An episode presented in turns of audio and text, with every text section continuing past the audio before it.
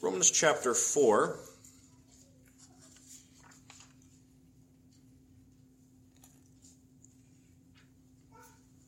And let's read in verse number 21, just for the context. Verse number 21 is speaking about Abraham, a man who lived in about the second millennium BC, and he's recorded in the book of Genesis. It says here in verse number 21 and being fully persuaded that what he had promised, that what God had promised, he was able also to perform. And therefore it was imputed to him for righteousness. It was reckoned to him, it was credited to his account for righteousness.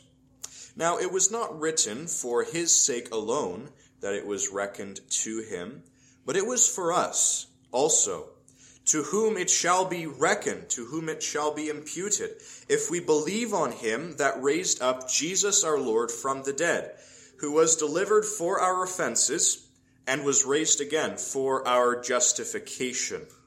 Therefore, being justified by faith, we have peace with God through our Lord Jesus Christ, by whom also we have access by faith into this grace wherein we stand and rejoice in hope of the glory of God. In the book of Romans, we find ourselves in a section that brings itself from chapters 1 through chapter 5 of a, of a very particular argument of not an argument in terms of conflict, but a, an argument in terms of persuasion, in terms of proof, that even though the entire world is condemned before God, God has provided a means by which he can forgive sins without just putting sins behind him and ignoring them. But he actually deals with sins in their fullness so that God is just in punishing what is wicked, but he is also merciful in forgiving sinners. So Romans chapters 1 through 5 follows a very particular train of thought.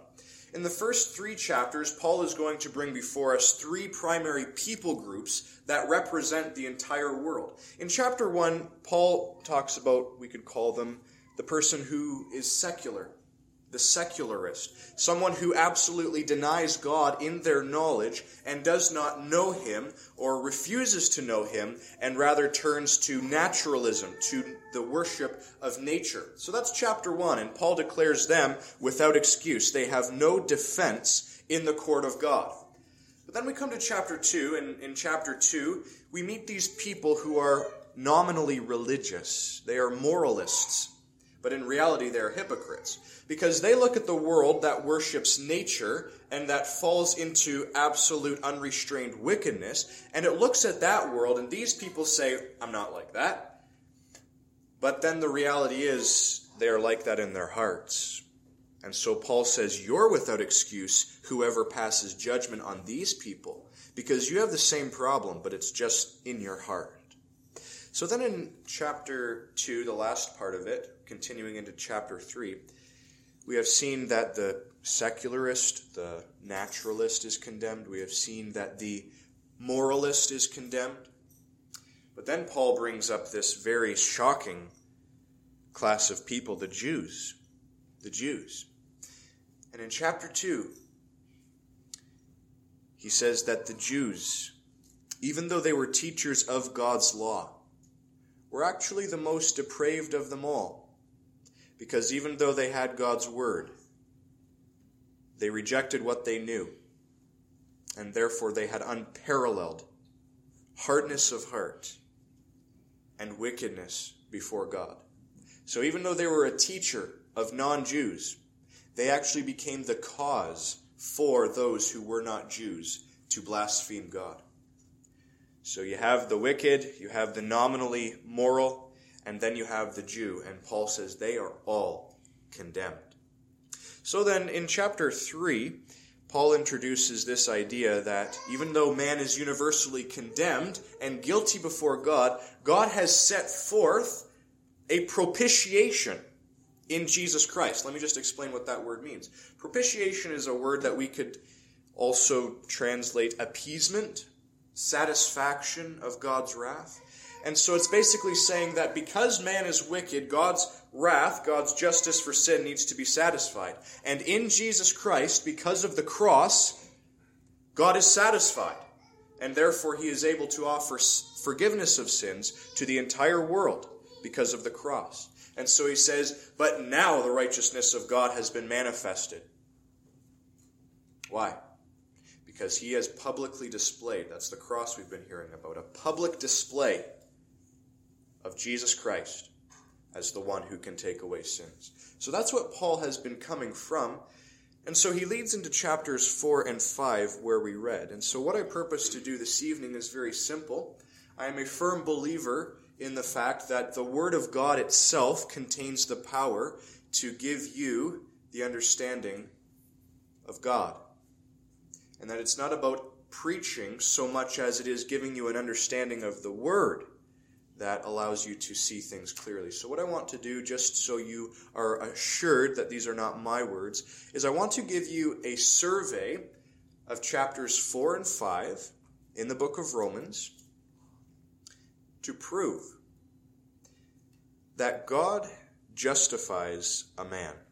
God declares a person righteous only on the basis of faith. And then in chapter 5, we're going to look at this that because God justifies by faith, there is the most supreme blessing imagined by man. In fact, beyond what man can imagine.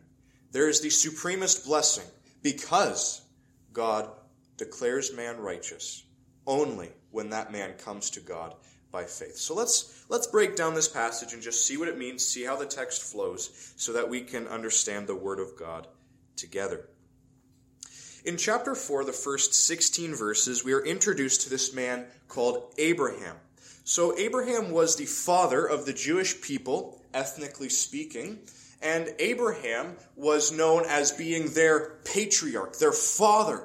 This man, beyond any other Jew that ever existed, beyond any other Hebrew that ever existed, this is a man to model because God spoke to him first. And out of this man, God brought the Jewish nation and he established a people through this man named Abraham. So, when Paul talks about this man named Abraham, he asks this question in verse number 1 of chapter 4. What shall we say then that Abraham, our father, according to the flesh, has found? Okay. So, what he's basically going to do is prove three things. Three things that cannot justify a person. Remember, we've seen in chapters 1 to 3 that man is condemned. So we need forgiveness of those sins.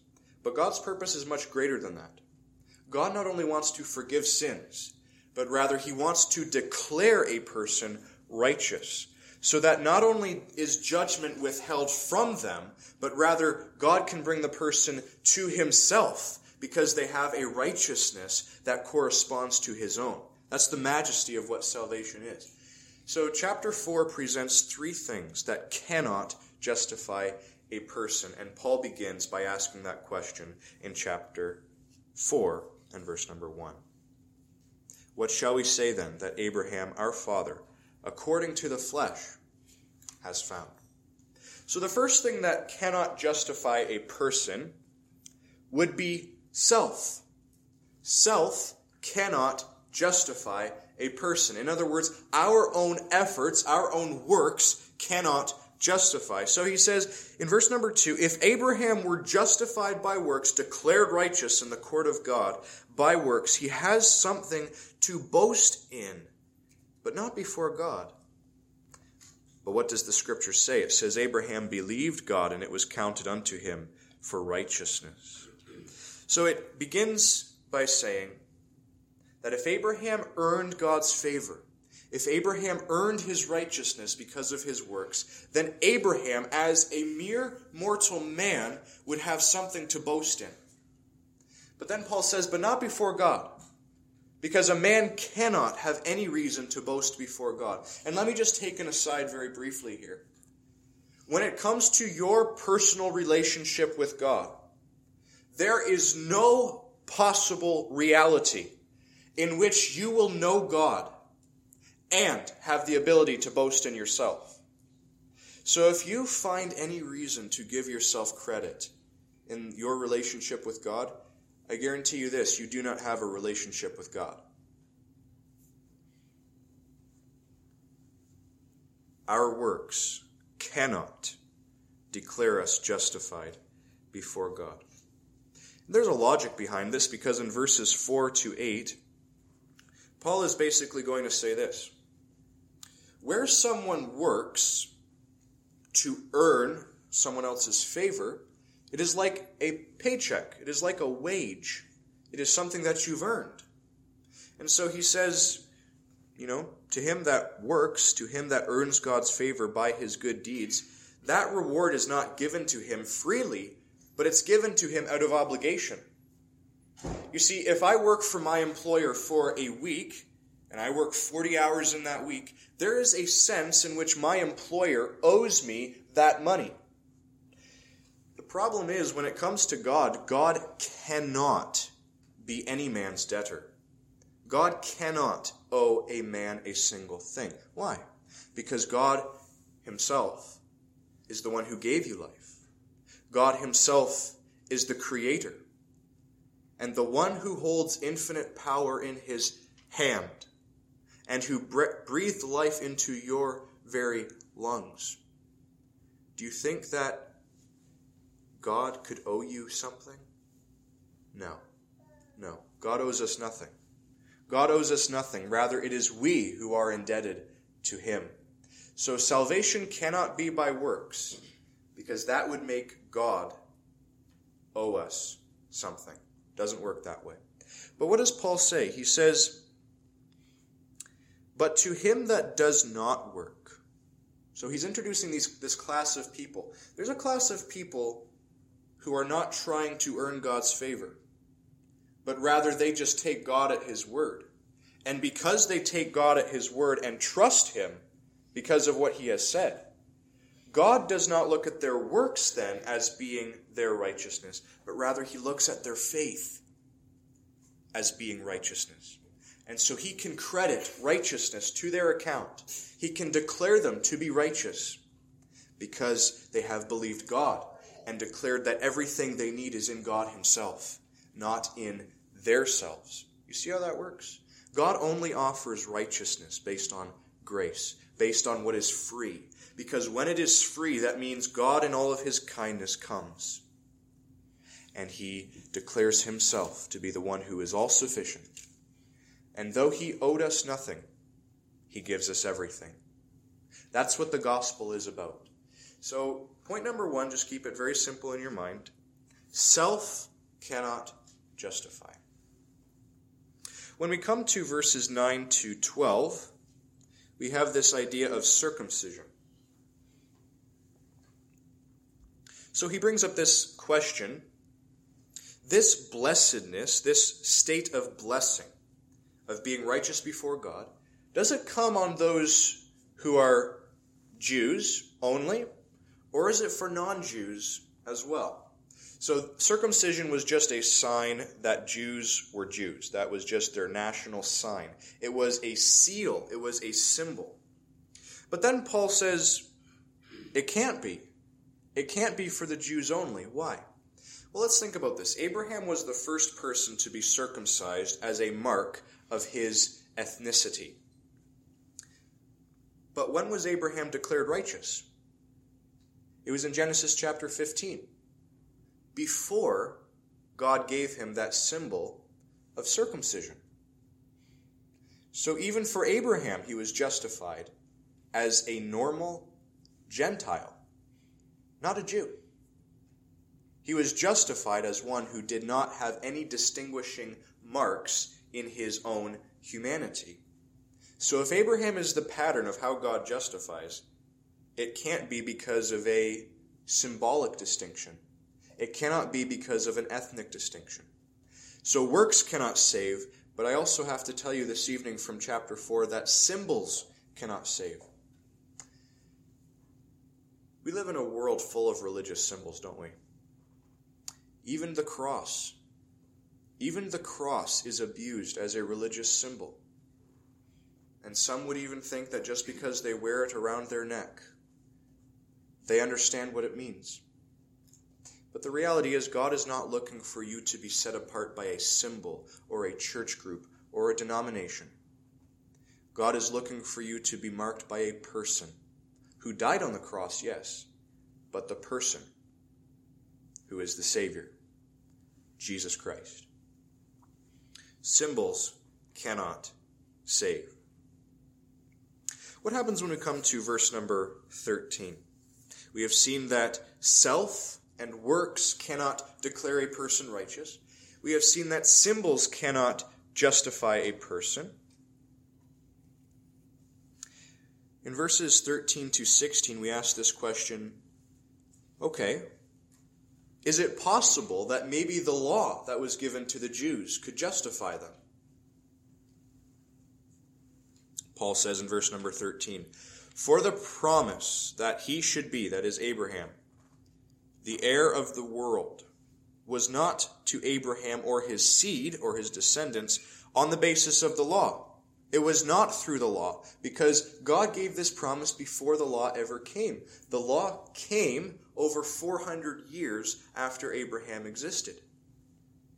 So it cannot be based on the law either.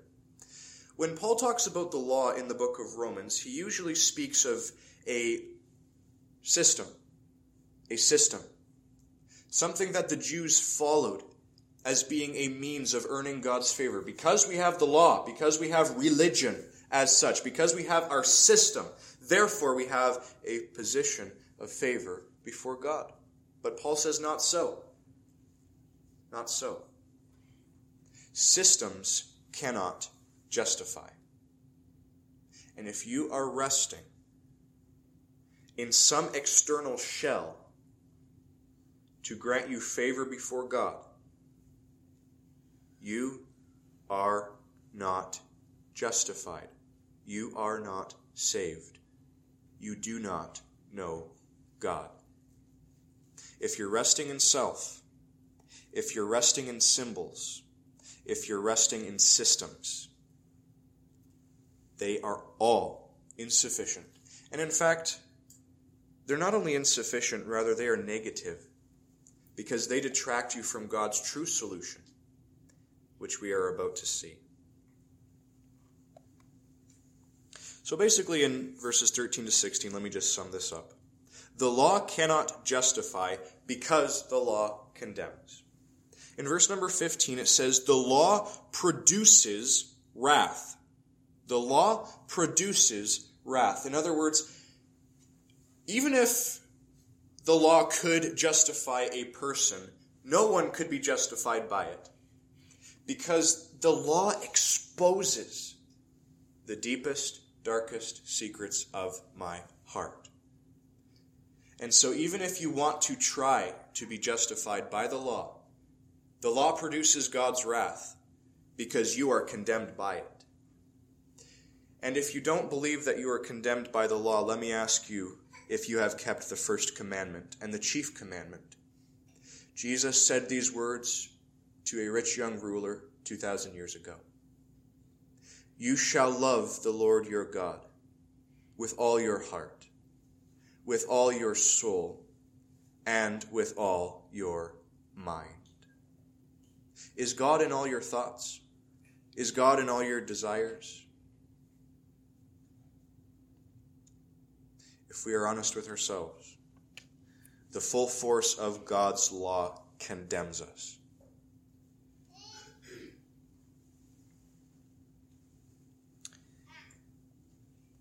I want to ask you this evening Does it concern you that you are condemned before God? Does it concern you that nothing really matters in this life compared to eternity. And yet, the fact that you are facing an eternity of judgment by the living God,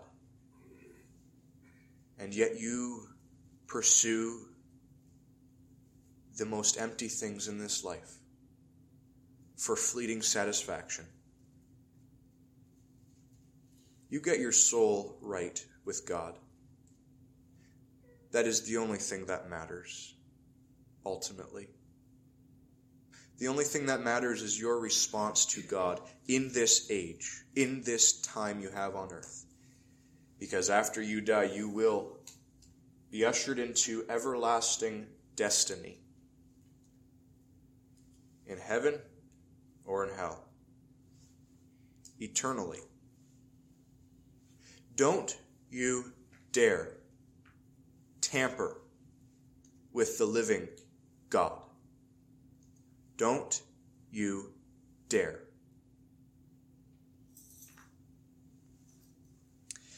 So we've seen what cannot justify, and we have basically found ourselves to be entirely condemned before God.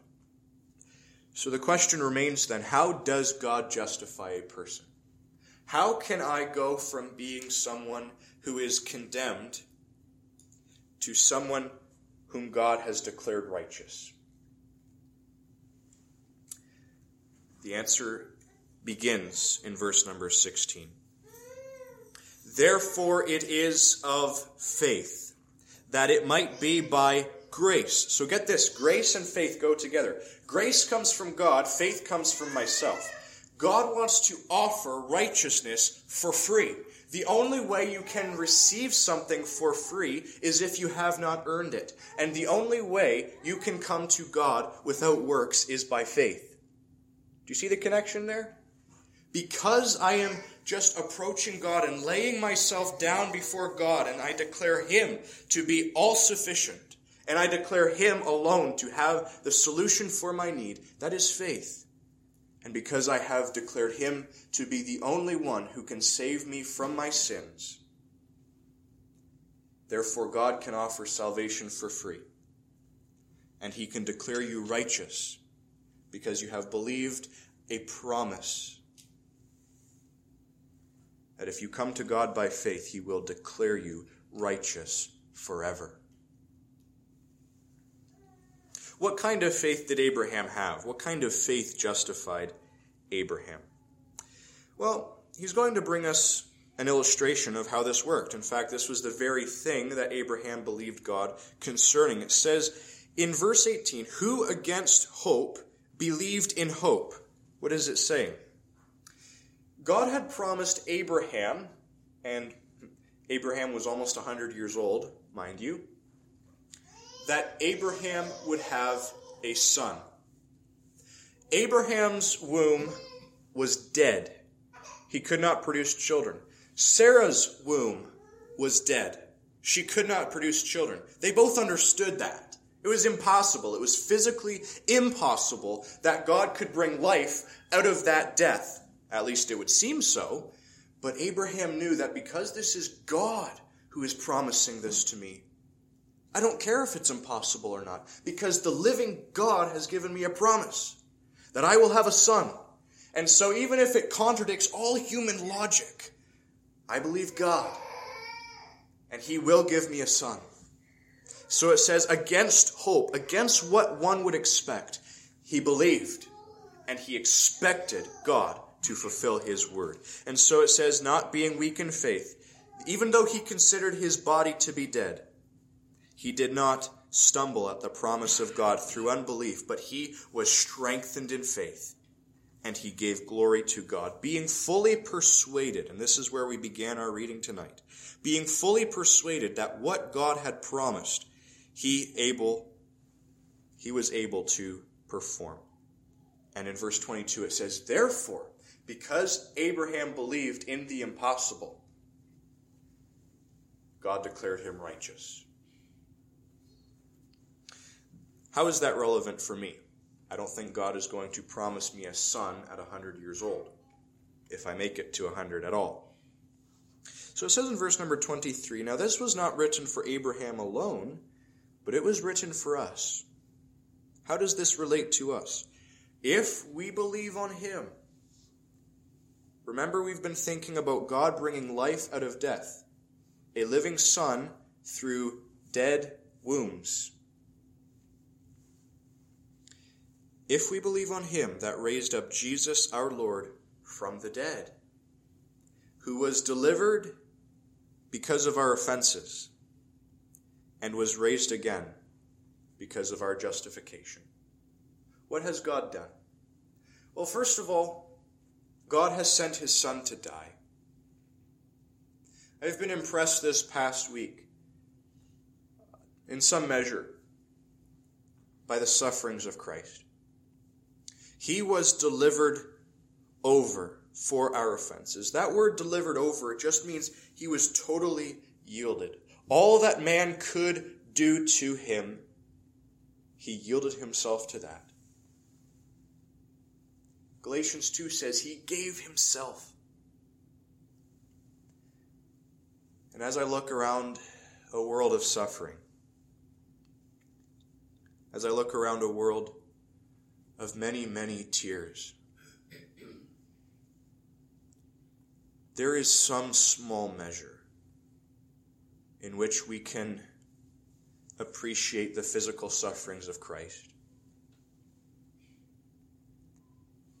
He could say, Reproach has broken my heart, and I am so sick. He could say, Is it nothing to you, all you who pass by? Behold and see if there is any sorrow like unto my sorrow, which the Lord has afflicted me in the day of his fierce anger. Isaiah 53 says, He was oppressed and he was afflicted. There is some small measure in which we can come into that. But we will never understand what it meant on that cross for the Lord Jesus to enter into the very wrath of God itself for our sins. We will never understand.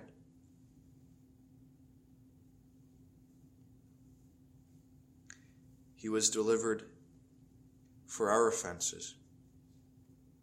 And because he has become the grand substitute, because he has taken my place, because he became sin so that God could judge him. Therefore, I can go free. So he died so that my sins could be put away. But he is the living God himself. Jesus Christ is the Son of God, and so he could not be bound by the chains of death. So it says he was raised again for our justification. I understand this in a very simple way. Abraham believed that God could bring life out of death. Life out of death is an impossibility. So the quality of Abraham's faith was that he believed in the impossibility of having life come out of death. So, what is Paul saying? He's not saying that Christ bore our sins in his resurrection, but what he is saying is this Christ put away sin because he died. But because Christ rose from the dead, and because he ascended to the right hand of God and now is a living Savior, therefore I have an object of an impossible reality that I must believe. There is something that God has done in this person. He raised him from the dead. That impossible act of God, I am now called to believe that. And so he was raised again for our justification because in his resurrection he provides me an object of faith so that I can be justified. He was raised from the dead, something impossible so that I might believe in God with the same quality of faith that Abraham had, so that I might be justified.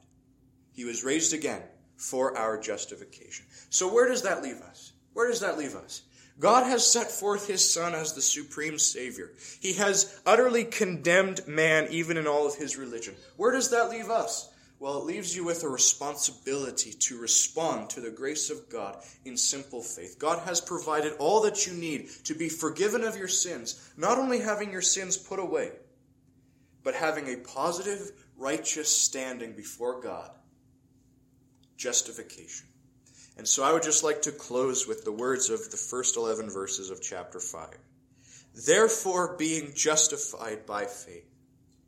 This is what God is offering you. We have peace with God through our Lord Jesus Christ, by whom also we have access, not by works, but by faith into this grace wherein we stand. And we rejoice in hope of the glory of God. And then he says, What happens when you have peace with God? Well, your experience changes. Life is still going to be hard after you have peace with God, but the tribulations don't end with difficulty. It goes beyond that, and it says in verse number three that these trials produce patience. And in verse number four, these patience produce proven character. And the culmination of it all is hope. Hope. How do we have this hope? Because it says the love of God is being poured out in our hearts through the Holy Spirit. And there is a growing appreciation of what verses 6 and 8 tell us. But when we were yet without strength, at that time Christ died for the ungodly. Verse number 8 But God demonstrates, God proves his love toward us, and that while we were yet sinners, Christ died for us. So you have peace with God in your position, you are growing in your experience, and you have a growing appreciation for the love of Christ who reached down when we were helpless, who died for our sins when we were sinners, and we only love him more and more and more. Because God has set him on display as the proof of his love. And when we grow in love to Christ, it says much more in verse number 9, then being justified by his blood. It doesn't end there. We're going to be saved from future wrath through him. Verse number 10, if we were enemies and we were reconciled by his death, how much more will God bring us to himself, give us full salvation by his life? And then he culminates it all in verse number 11. And not only so, but we also boast in God through our Lord Jesus Christ, by whom we have now received this reconciliation. If you want to know what salvation looks like, it looks like this. It looks like a person who finds nothing to boast in in himself. And he looks to God who has provided free and full salvation in the person of Jesus Christ and it says, I'm going to make my boast in God because I have found him and I have come to know him because he has reconciled me to himself. He has brought me to his very heart. That is what justification is. That is what salvation is. And so, my solemn duty tonight for you is to plead with you on God's behalf be reconciled to God. Be reconciled to God. How does that happen? There's one thing that you must do. You must realize that you have nothing to offer Him in yourself, but you can just trust Him for your eternal salvation. And based on that simple act of faith, believing that God sent his Son to die and to rise from the dead for you.